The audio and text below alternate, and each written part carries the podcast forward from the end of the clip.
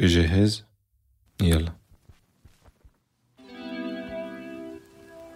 ولا مرة عرفت أعتمد روتين وكنت أستغرب كيف في ناس بيعملوا نفس الشي كل يوم. لاحظت إنه الشغل هو اللي بيخلق الروتين. الشغل بحدد مواعيد الفيقة والنومة الضهرة من البيت كيف حنروح على الشغل شو أسرع سيارة أو سيرفيس مشي مترو أو باص أو خلص أوبر. شو الترويقة؟ منلحق ترويقة شو رح ناكل اليوم في وقت للطبخ أو دليفري أسرع. إمتى ببلشوا الأشياء وإمتى بيخلصوا؟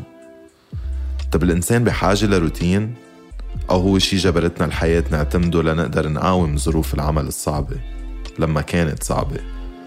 طب وشو بيصير إذا تغير نوع العمل؟ بطل صعب قد ما كان وصار كله من البيت مثلا.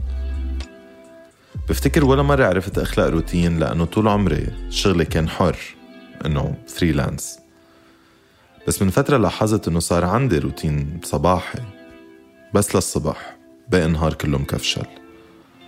مثل سلسلة أشياء بعملها كل يوم. كل يوم بفتح عيوني بغسل وجهي بفرش أسناني بصلي بشرب قهوة بفوت على الحمام وبعمل دولينجو بعدين في بلش نهاري كل يوم. كل يوم نفس الشي. كل يوم نفس الشي.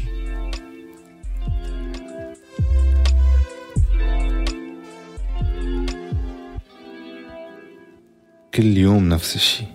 نفس الشي. ببلش نهاري كل يوم مع فنجان القهوة بقعد على المكتب لبلش شغل. في playlist معينة بسمعها كل يوم الصبح. موسيقى lo-fi.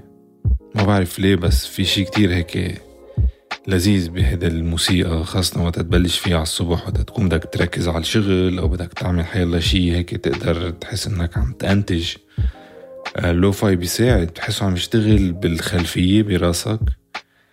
ويمكن هيدول الإيقاعات البطيئة ال beats اللي بنعمل لها sampling من قصص قديمة بس بنفس الوقت عم ضل تنعاد. ما بتحس في كتير قصص عم تتغير فجأة القصص شوي بسيطة مثل البحر مثل موج البحر بيروح بيجي. وبنفس الوقت مشهور كتير إنه بيحطوا صوت عصافير صوت الغابة مرات كتير كمان صوت الشتاء بال background آه وهيدي جمالية ال lo-fi إنه إذا بتشوفوا channels على يوتيوب في lo-fi للتركيز في lo-fi للنوم في lo-fi للرياضة في lo-fi لليوغا في lo-fi لكل شي